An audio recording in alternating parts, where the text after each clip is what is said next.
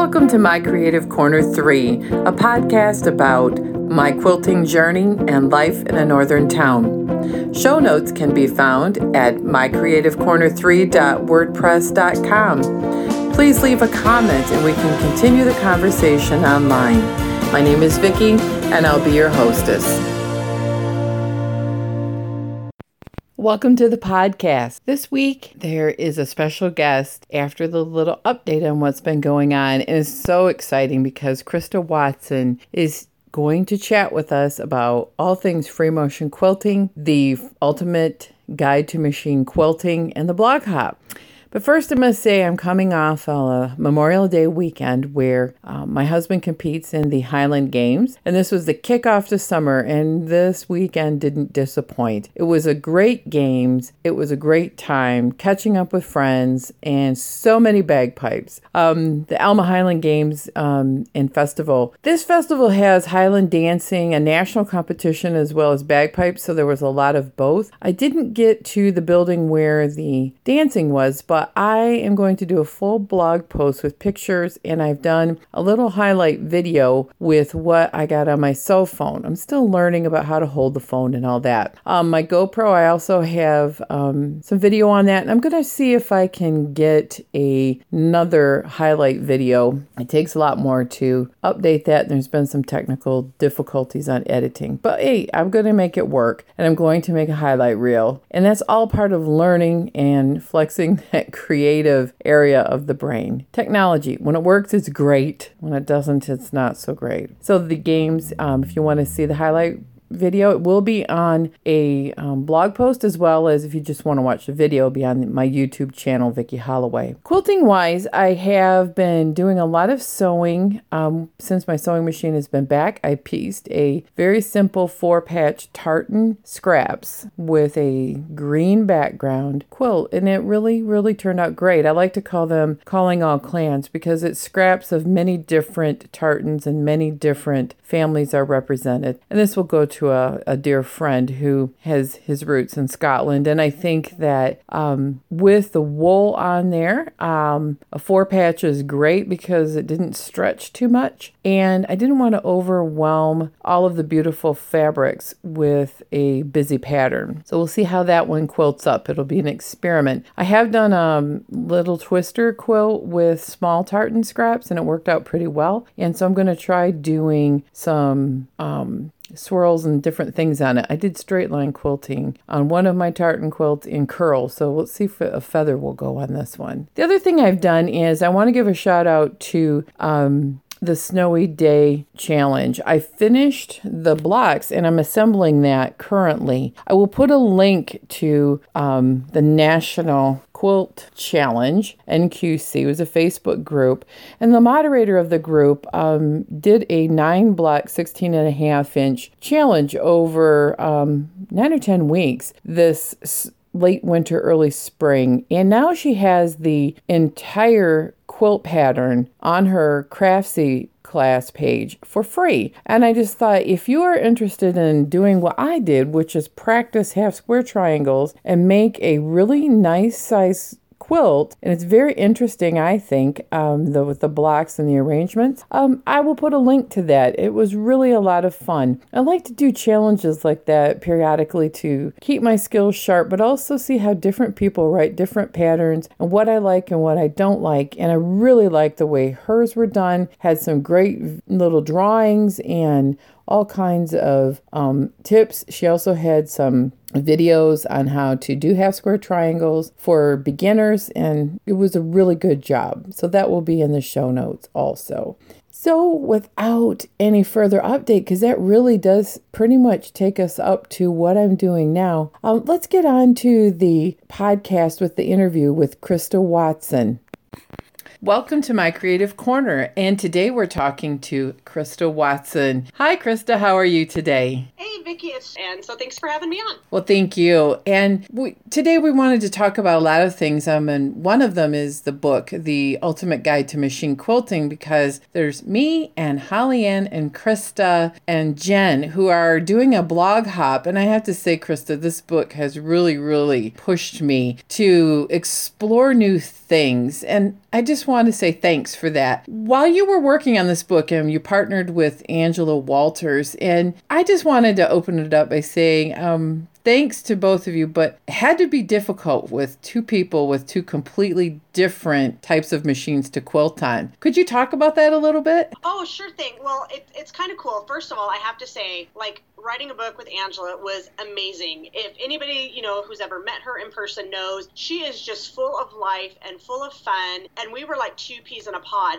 Um, up until that time, I had written one book on my own, and then I had written an article about QuiltCon a couple years ago with Jackie Gearing. So that was the first time I ever collaborated, was writing this little article with Jackie, and that went really well as well. And so, but I had never done a full-length project, so when it happened with me and Angela, I have to say I was a little nervous because, I mean, she's amazing, and she has different techniques than I do, but I tell you, she made it so easy. We're we're a lot the same, but we've got a little bit different personalities in that Angela is literally like the most laid back, chill person you could meet. I, on the other hand, I'm I'm very laid back, but only because I'm very planned. So I'm kind of like a planned, you know, like mm-hmm. a planned laid back person. And so what I mean by that is I'm very like detail oriented, and I do lists and checklists and double check and triple check and that kind of thing. And so working with Angela was so great because like I would have all these ideas of things that I thought we needed to do. Like we need to do, you know, step one, step two, step three, whatever. She's written a lot of books, so she like knows what she's doing, so she doesn't have to be like stressed out about it like I do.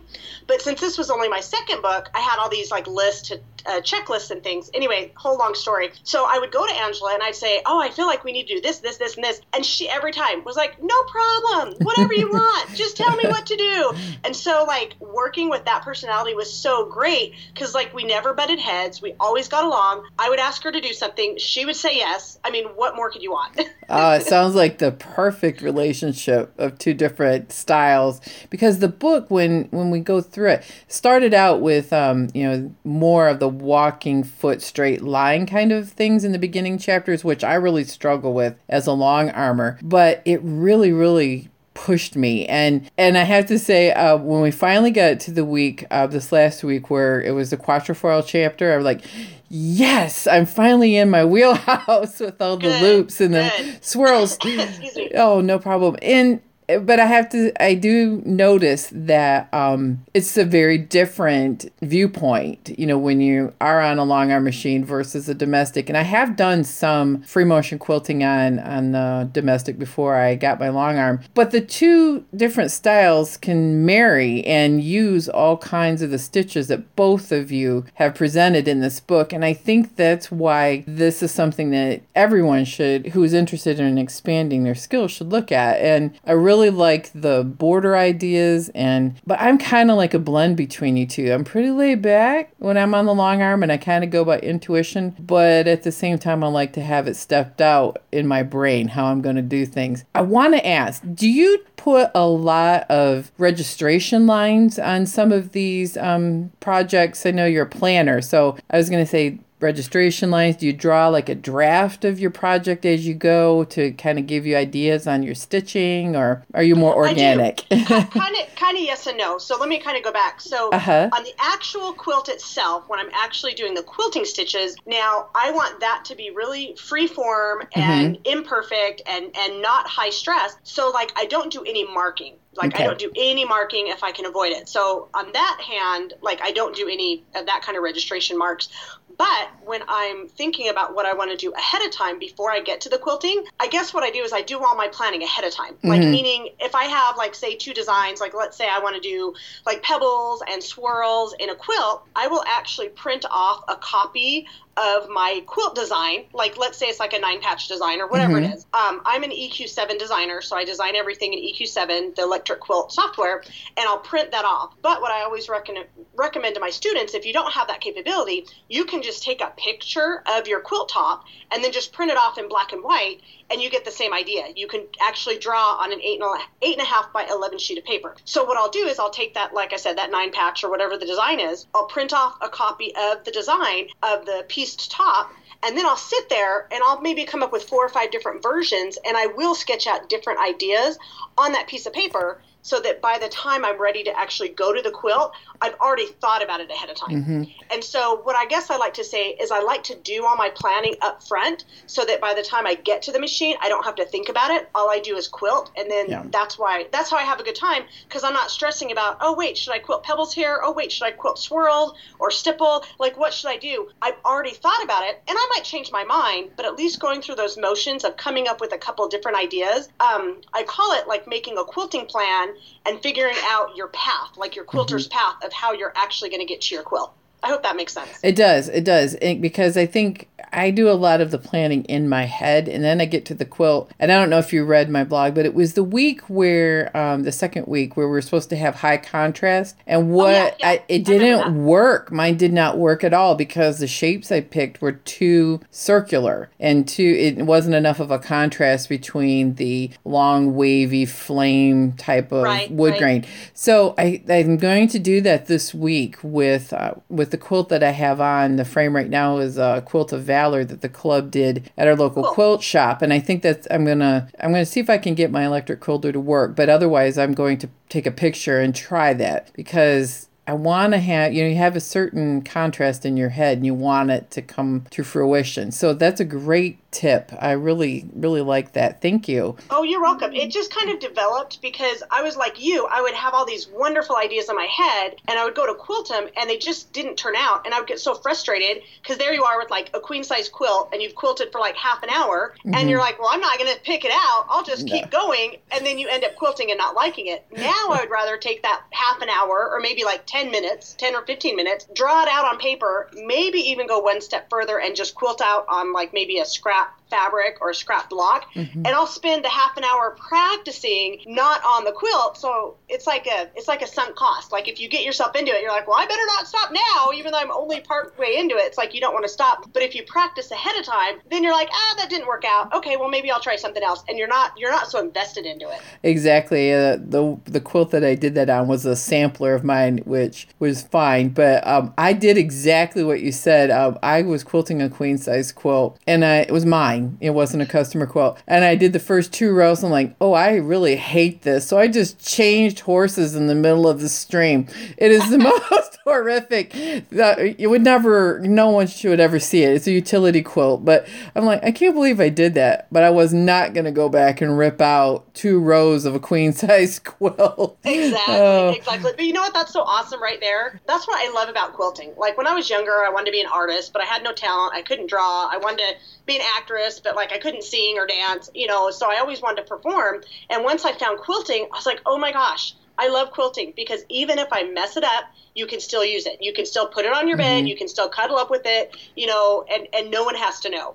Not at all. So when did you start quilting, Krista? I've been quilting now, I think about twenty-two or twenty-three years, mm-hmm. just after I got married. And I just took to it like a duck to water. And all these years later, I'm sure other people that have been quilting as long as me can relate. I still feel like I've only touched the ice, what, the tip of the iceberg. Mm-hmm. Like there's still so much more I want to do. Absolutely. I, I agree. I've been quilting since the nineteen seventies with my mom. Oh, yeah. yeah. And it's one of those things where it's like there's always a new new idea, new design, new fabric, new tools, you know, things, so many new things. So it's great to see with all of the new things coming out. Now in your book, I really like the patterns too in the machine quilting guide, because I want people to understand that it's more than just a free m- motion quilting um, how-to. There's actually different patterns in each chapter. Now, on these, did you guys collaborate on the patterns, or did you each picked the the pattern we, for the quilt in the we chapter. Each did, yeah, we each did the same ten patterns, um, you know, the piece patterns, but then she quilted all of them the way that she wanted to, and then I quilted them the way I wanted to. So there's ten patterns, but it's twenty different quilts. twenty different. And the cool thing about it, it's not like, oh, she's going to quilt, you know, swirls on her version, and I'm going to quilt swirls on my version. It's more like she quilted swirls on this quilt, and then I quilted swirls a different way on a different quilt. Mm-hmm. So there's a total, I counted, there's like over fifty different quilting designs, and you can like mix and match them, which is really fun. So that's kind of a long answer, but. no, no, it's perfect because, you know, I think a lot of people when they buy a book, they think that it's going to be kind of like a cookbook, step one, step two. This is, and it's not. This book is more of, here's the pattern for the actual piece top, but then you can make it your own. So you've been quilting for over twenty years, and now you've been on your second book and you're teaching, and wow, it sounds like, you know, the rest of the year uh, we were talking that you have some big plans and you're mapping it out, and I'm very excited because I've seen on your website that you have quite a few new things coming up. And is there any of those that you wanted to talk about before I jump into talking about your next book? Oh, yeah, no problem. Yeah, well, the biggest one, there's um, there's two kind of big shows coming up that I'm teaching at. I'm teaching at the Vermont Quilt Festival coming up in June, and I can't remember off the top of my head what the dates are. Mm-hmm. And then I'm teaching for M Q X, um, which you and I were talking about, that you've had some quilts on that show, which is super cool. Mm-hmm. So I'm teaching at that show in September, and I have to say I love teaching because in my years, you know, I, I taught for a long time, but I really only started traveling to teach about the last three years once I started writing books and stuff.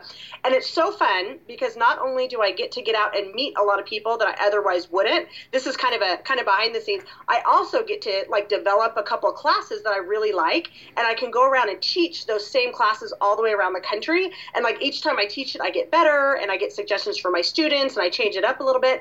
But it's it's nice because it's kind of less work on my end because I can develop a few things and then I can go around and teach them to a bunch of different people, mm-hmm. rather than having to like come up with a brand new class every single time. So that's kind of nice. Oh, absolutely. And I would think that um, as people who are very creative, you know, it's fun to do things like your Craftsy classes and the videoing and all that, but there's something about talking to people and being with people and actually interacting with people. I think I get a, a lot of satisfaction with helping other people. So I guess that's, I could see the oh, totally. appeal to that. Absolutely. Yeah, I always tell my students when I'm in class, I tell them, I'm like, you guys, I'm having just as much fun being the teacher as you guys are being the student. It's really fulfilling for me. You know what I mean? I love it. Mm-hmm. One of the my coworkers, I work in healthcare, always taught, he always told me that the patients he worked with were his teachers. And I've always thought that that was a great, a, oh, yeah, totally a great true. thing. So you have a book coming up in August called Piece and Quilts. Now, um, is this a book that's going to be um, themed with precuts, or is it more on the quilting end, or is it? Can you give us any hints on what might oh, be coming up on yeah, that one? Absolutely, yeah. So this is my third book. And kind of when I first started, when my first book came out, which is called uh, Machine Quilting with Style, that one came out a few months before the book I wrote with Angela. Mm-hmm. In all three of my books so far, I've really, really wanted to include both the piecing and the quilting, because there's a lot of great books out there that show you how to make the top, and then there's other awesome books that show you how to quilt on like practice samples, but there's not as many books that take you from start to finish. And so that was kind of, I don't know, that was kind of like a like a a deciding factor for me when I pitched my ideas to the publisher to begin with, is I said, I really want to be able to show a person how to make a whole quilt. And they really like that idea. So anyway, again, I make, I, I answer your short questions with long answers, but yeah, I, it's really important to me that not only do they get the patterns for making the top, but they can quilt it. And this particular book, Piece and Quilt with Precuts, the pieced patterns are all made from precuts, because I have, I think you, you probably know this too, but I have a, a little side, um, a little side business that my husband and I run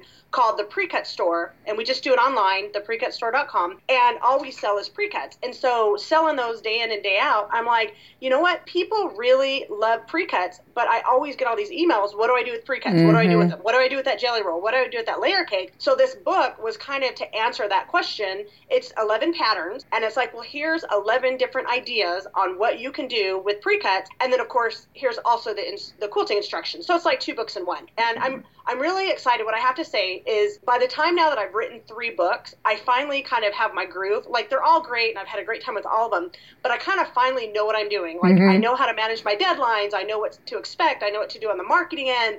I know what customers are looking for. And so it's been a really fun process with all, all three books so far. So does that mean there might be a fourth book on the horizon? There will be, but not right now. I'm Excellent. going to take a little bit of a break. I'm going to do some other stuff. And I um, I basically wrote all three of these books, like, back to back to back. Like, oh, the first yeah. one, and then the second one, and the third one. And so now I'm stepping back for a few months just to do other things, which will come out later. Mm-hmm. And then I'll probably try to I, – I already actually have – I already have my next three book ideas. Like, Good. I know what I'm going to write about. So, but I, I don't want them to come out like boom, boom, boom. I want to give some time in between mm-hmm. to let people enjoy them and, and kind of catch up and let me catch my breath. Well, besides, I need time to finish making all the quilts in this book and then the next book. Pre precuts, I had to say, I love to collect them, but I don't. I'm one of those. I don't always know what to do with them. So I'm really looking forward to your your book in August. Oh, thanks. It'll be great. So, Krista, you are um, an active teacher, and you like to piece, which I I'm jealous because it's not my favorite part. But I know that you have a certain aesthetic, and and the modern movement has been near and dear to your heart. And I just wanted to say, you know, with all the new things that have been happening, and we had Quilt Market in the last couple of weeks. What do you think might be something we can look for as a modern tr- thing to look at as possibly trending, or maybe some of us to keep our eyes open for, that maybe we didn't really think might happen in the modern quilt movement? I'm in the Midwest, so I don't get to see all the new and cool stuff. It usually drifts here a couple years later. Oh, that's fun. Well, that's a, that's a good question. Um, I know I kind of hear different variations of other people. I've never thought about that a lot. But the first thing that jumped out at me as you were saying that is I think what's happening and will continue to happen is that I think a lot of the modern movement is going to continue to embrace traditional stuff, but they're going to take a new twist on it. And what I mean okay. by that is, like, when I first joined, you know, I've been quilting for a long time, but everything just kind of kind of changed when I went to QuiltCon and I wrote my first book. And what I always tell my students is, even though I prefer modern quilts, like, I'm not, I don't teach modern quilting, I teach quilting. Right. So I teach machine quilting, and then people can do it on whatever style they want. That just happens to be what I enjoy. Because I started, you know, twenty years ago, I was a traditional quilter, and I've only been making modern quilts the last couple of years. But anyway, I have this really, like, deeply rooted, you know, design in tradition, because that's what I grew up in. But what I've enjoyed seeing is seeing the modern quilters take that traditional style and make it their own. And I remember way back when I started, there was things like modern quilters would be like, oh, no, we don't like batiks, or oh, no, we don't like this. And I think what's happening is it's evolving and it's embracing. Like, there are modern boutiques, you know, mm-hmm. there's, it first started off like people worried about, oh no, we don't do feathers, or we don't do this, or we don't do that. And now people have been able to find a way to say, well, you know what, I really like feathers, but now I'm going to make them modern. Or I really like batiks, but now I'm going to choose batiks that maybe are more like, um, maybe more, more uh, geometric mm-hmm. and not so florally. And so what's really been fun is that they can take these traditional ideas, make them their own, and do stuff like I've seen, um, oh gosh, who was it? Um, Bill Bill Kerr and Weeks Ringle that do modern quilting, they use Civil War reproduction fabrics in their modern quilt. So just seeing stuff like that that you would think is kind of a, you know, doesn't match mm-hmm. and putting them in your modern quilts. And it really is this idea that, yes, anything goes. But to me, people ask me like, well, what's a modern quilt? What does it look like? I just, I have a very simple definition. I'm like, if it's highly geometric with lots of sharp lines and angles and things like that, most likely it's probably on the modern spectrum. And so no matter what fabrics you use, if you can keep it, you know, angular and um, more kind of great based on graphic design, more likely it's going to look like a modern quilt rather than a traditional quilt. Mm-hmm. Well, I have to say, I've always thought that um, the Civil War fabrics, when I looked at them, I thought, boy, they are way more modern looking if you blew that little teeny pattern up to a huge size than I ever gave it credit for. It was just the color palette was, you know, antique, because that was all they had for the dyes back then. But exactly. It, it, and, and I always think, you know what's funny? I mean, not getting off on a tangent here, but I always think when they, they find these old, muddy, like, you know, quilts like that, I'm like, but were they that color back then? Right. You know, were they, they might have been. And, and I don't know, because I don't know any history, but I know other people have studied this. I'm sure they had their quilts that were red and orange and purple and green, and then one hundred years later, they faded to brown. So exactly. I don't know that back then they were brown quilts. No, you know I totally mean? agree with you, because I actually, my mother has a lot of quilts that were in our family, even though I never met the quilters who came before me. Um, they were like two generations ahead of me. They were bright colored, and they were not um, necessarily nineteen thirties era quilts. I mean, some of them were very old, and they were bold. So I yeah. think you're totally right. I think we just have a an idea of what a Civil War era quilt looks, but the patterns are very angular and geometric on some of the ones that I've looked at over time. You know what it's like? It's like your parents. Like, you think your parents lived in a black and white world, but they really didn't. No, it was you know, pretty technicolor. They had black and white photographs, you know? Exactly. Exactly. Yeah, modern quilting is something that um, I've really embraced myself as a way to expand my horizons in the last few years because, um, well, you know, Gwen Marston lives not too far from my home, and, and she's amazing. She is, and so her influence has been reverberated through here uh, in Michigan for a long time. And I actually got to go see the little sketches, and it was that um museum display that she had with all these tiny little ideas. And I think that something that I've taken from both you and Gwen, a lot of people, because I'm kind of like to throw everything in the kitchen sink together and then hope that it turns out at the end, is that the practicing, the idea of making a little sketch or taking a photo of your quilt and trying the patterns on it, um, that's really a great idea. It's really a great idea, because it can transfer to a bigger scale. So angular lines, and that, that's a very good help for me, Krista, because I, I am rooted steeply into the tradition too, and I'm trying to look at how can I take that really cool block and make it more contemporary or modern. So. Yeah, and one one other thing too, I mean, again, I'm no expert on it because I'm still learning myself, mm-hmm. but I noticed, like, back when I started quilting in the nineties, I remember, you know, when Gwen Marston and, you know, the quilts of Gee's Bend and Michael James and Nancy Crow and all those kind of people, hold on, I got a call. Mm-hmm.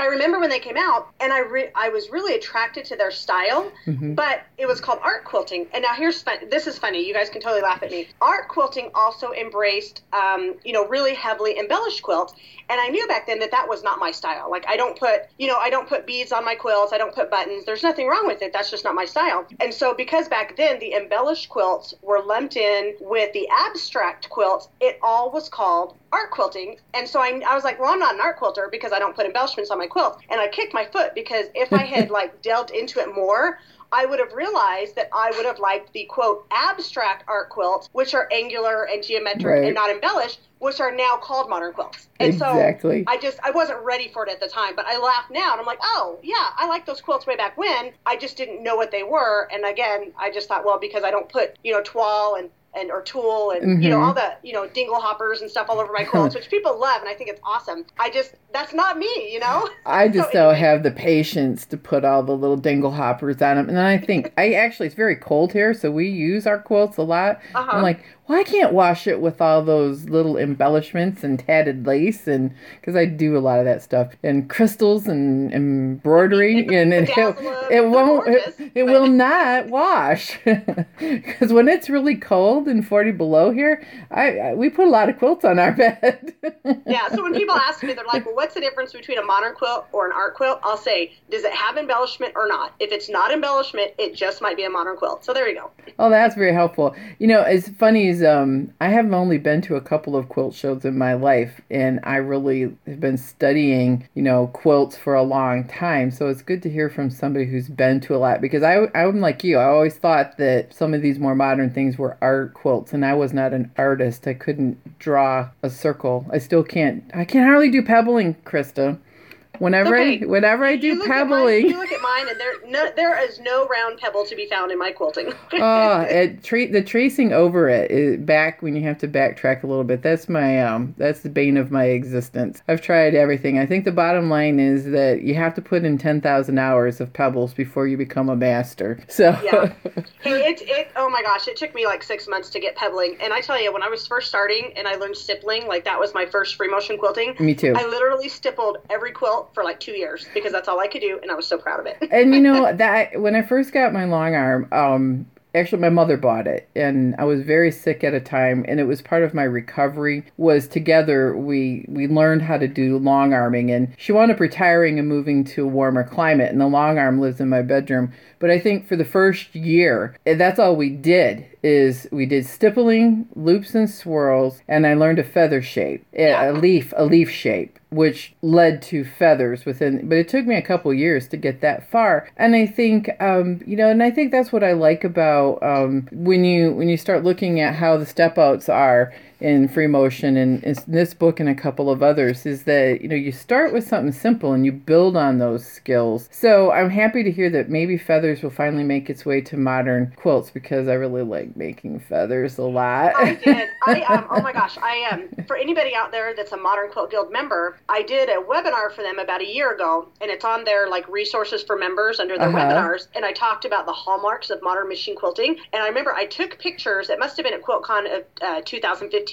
I took pictures of several quilts that had not quote non-modern elements. One was a batik quilt. One had feathers. All these things, and these were quilts at QuiltCon that got juried into QuiltCon, and I used them in this lecture to say, here's a modern quilt made with batiks. Here's a modern quilt quilted with feathers. So if anybody were to go back and see that, you could a- absolutely see examples of modern quilts quilted with feathers at QuiltCon. Well, you make me happy, and maybe I'll try to get in a QuiltCon with a modern feather, because straight lines are not my friend. Oh, I know. Straight, t- oh, my gosh. Straight lines are hard. They're actually hard. I mean, I don't really do that much straight, straight line quilting. I do more wavy line quilting because yeah. a wavy line is much easier than Way. a straight line.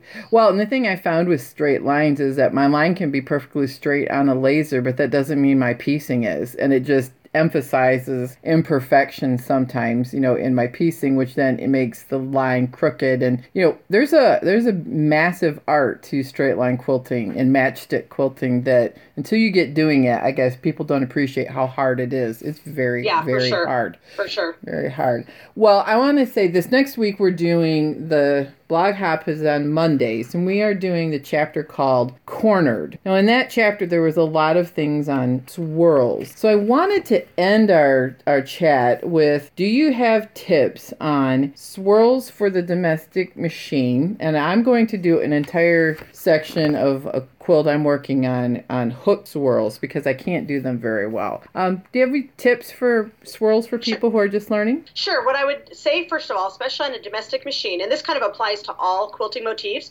it's a lot easier to quilt smaller designs than larger designs. So if you think about you're under the machine and you've got your hands on your work, you've only got about five or six inches of space to work with. So it's hard to quilt big, huge spirals and swirls. I try to keep them, I compare it to like a gourmet cookie. A gourmet cookie is delicious and small and petite. Keep your quilting maybe on a one to two inch scale, which is smaller. Don't try to quilt big five or six inch swirls, and you'll have a lot better time with it.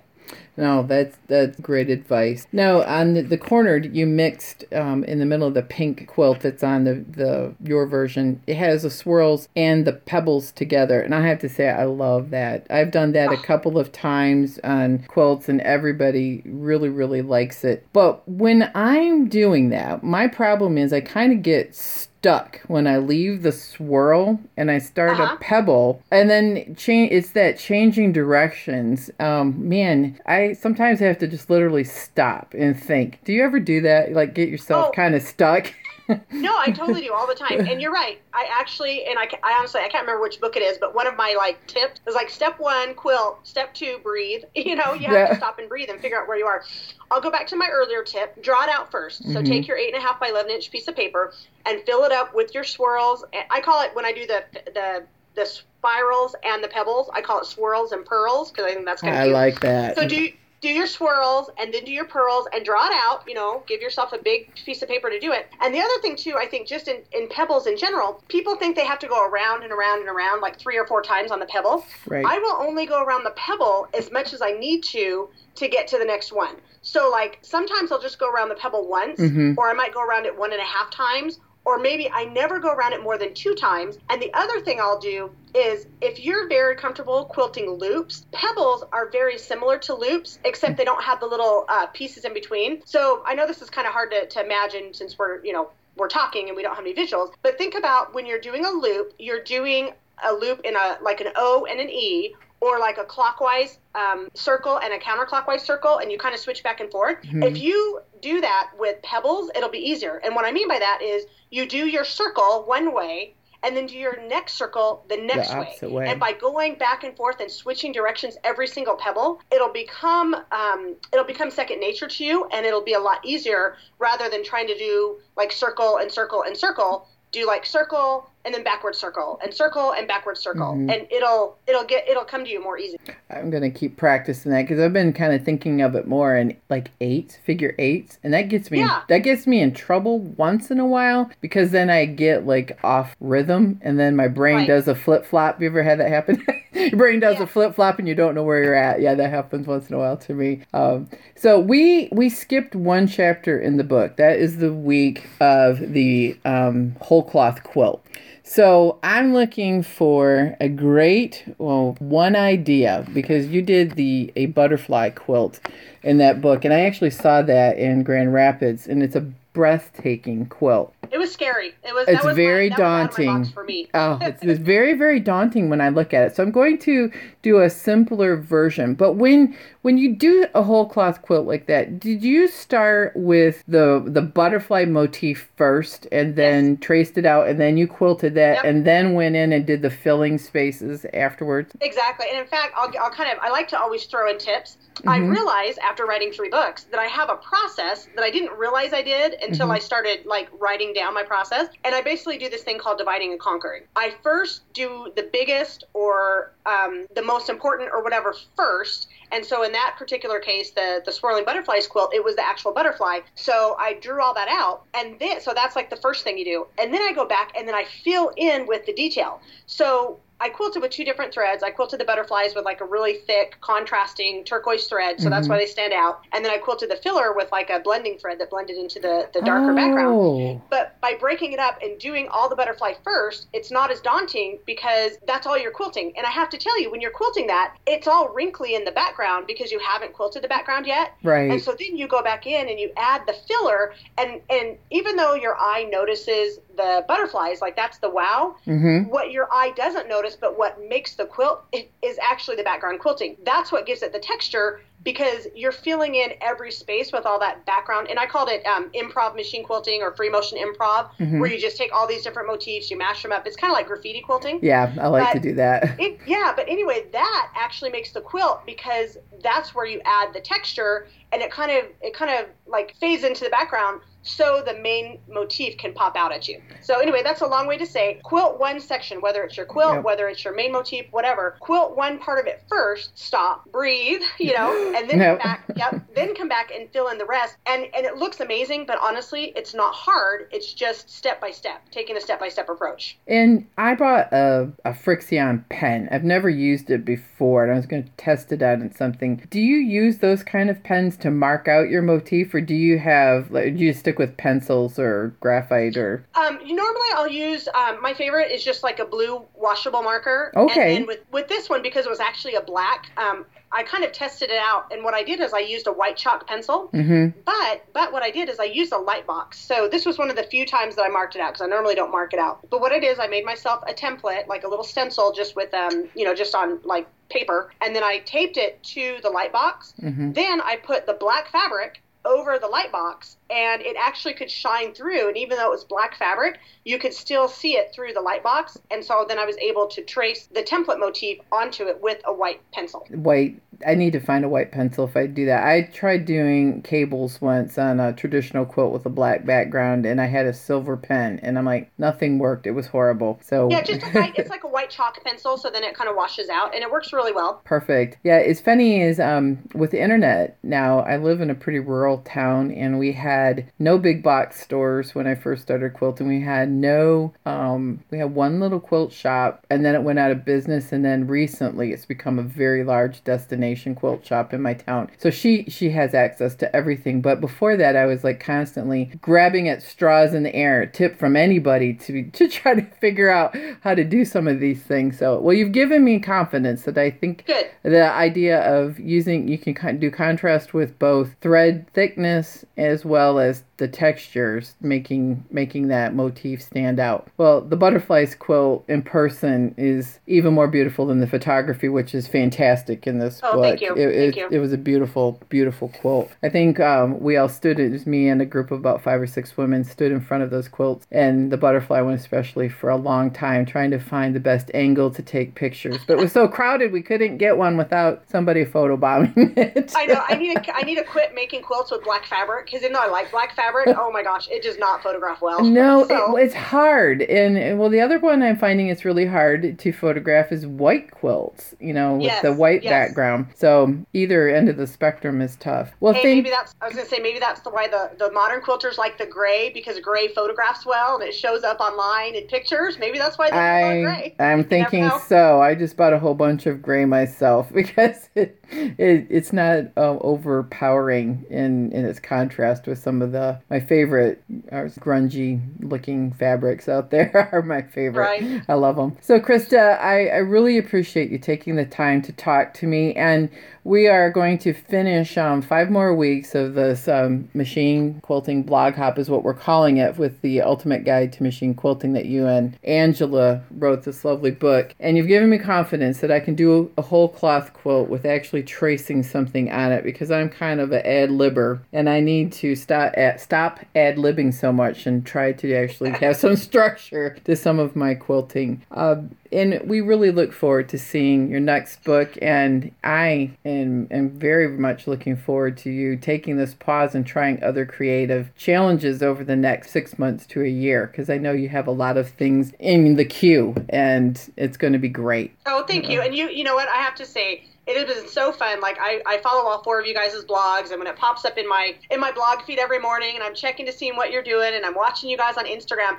it makes me proud, because not only not only am I honored that you guys chose to to choose our book to do it, but it just makes me feel like, okay, good, like Like, that's what I wanted. I wanted people to have confidence. I'm out there, like, I feel called to do this. I really feel called to be a teacher and to teach what I know, because it's in me and it's dying to get out. And so when one person like you says, oh my gosh, you gave me confidence, like, that makes me feel like that's why I do what I do. So thank you, Vicky. Well, thank you. And I want to say that we are going to put all of the links to the book, your blog, your website, your store will be in my show notes on, on my blog, and we'll make sure that everybody has seen um, the professional version of your butterflies quilt and not my camera shot from Grand Rapids hey, A Q S. By the time you get to that, and that was so smart. By the time you guys get to week ten and do that, you you guys are going to be able to see how far you've come, and I can't wait to see it. Oh, I can't wait either. Well, thank you. Thank you. Let me You're welcome. Let me end the recording here, and then um,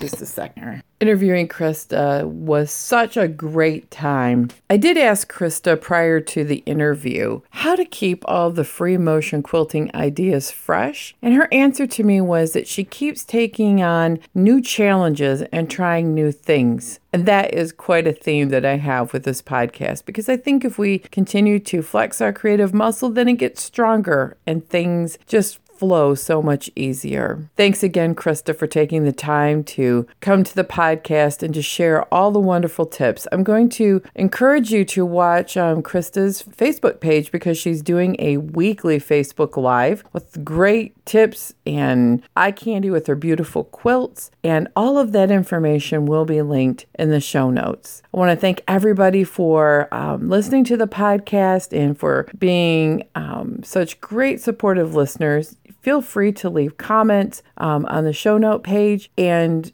you can find me online. Let's continue the conversation. Everyone have a great week.